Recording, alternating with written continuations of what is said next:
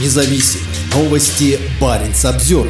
F-35 перехватили российский патрульный самолет, который приблизился к авианосной группе. Группа британских и норвежских истребителей F-35 поднялась в воздух для встречи российского военного самолета, который подлетел на этой неделе к британскому авианосцу «Королева Елизавета» у берегов Северной Норвегии. Российский самолет, вылетевший с Кольского полуострова, пролетел в непосредственной близости от королевы Елизаветы, сообщила ударная авианосная группа ВМС Великобритании в Твиттере в пятницу. С палубы авианосца на его перехват отправились истребители F-35B, которым также помогали норвежские F-35A. Британская авианосная группа последние две недели проводит учения у берегов Северной Норвегии, в которых помимо самой Норвегии задействованы и другие страны НАТО, в том числе Германия, Бельгия, Франция, США, а также новичок Финляндия и Швеция, которая скоро должна стать членом Альянса. В норвежских водах авианосную группу возглавляет норвежский фрегат Отто Свердру. По соображениям безопасности ни норвежцы, ни ВМС Великобритании не раскрывают местонахождение судов. Но в четверг в твиттер-аккаунте королевы Елизаветы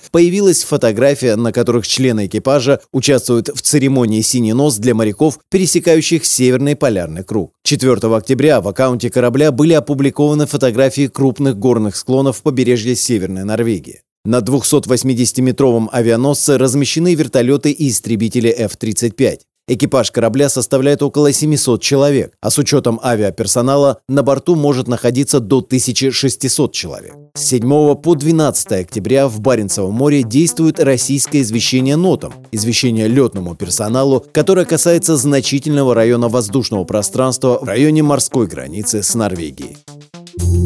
Баренц обзервер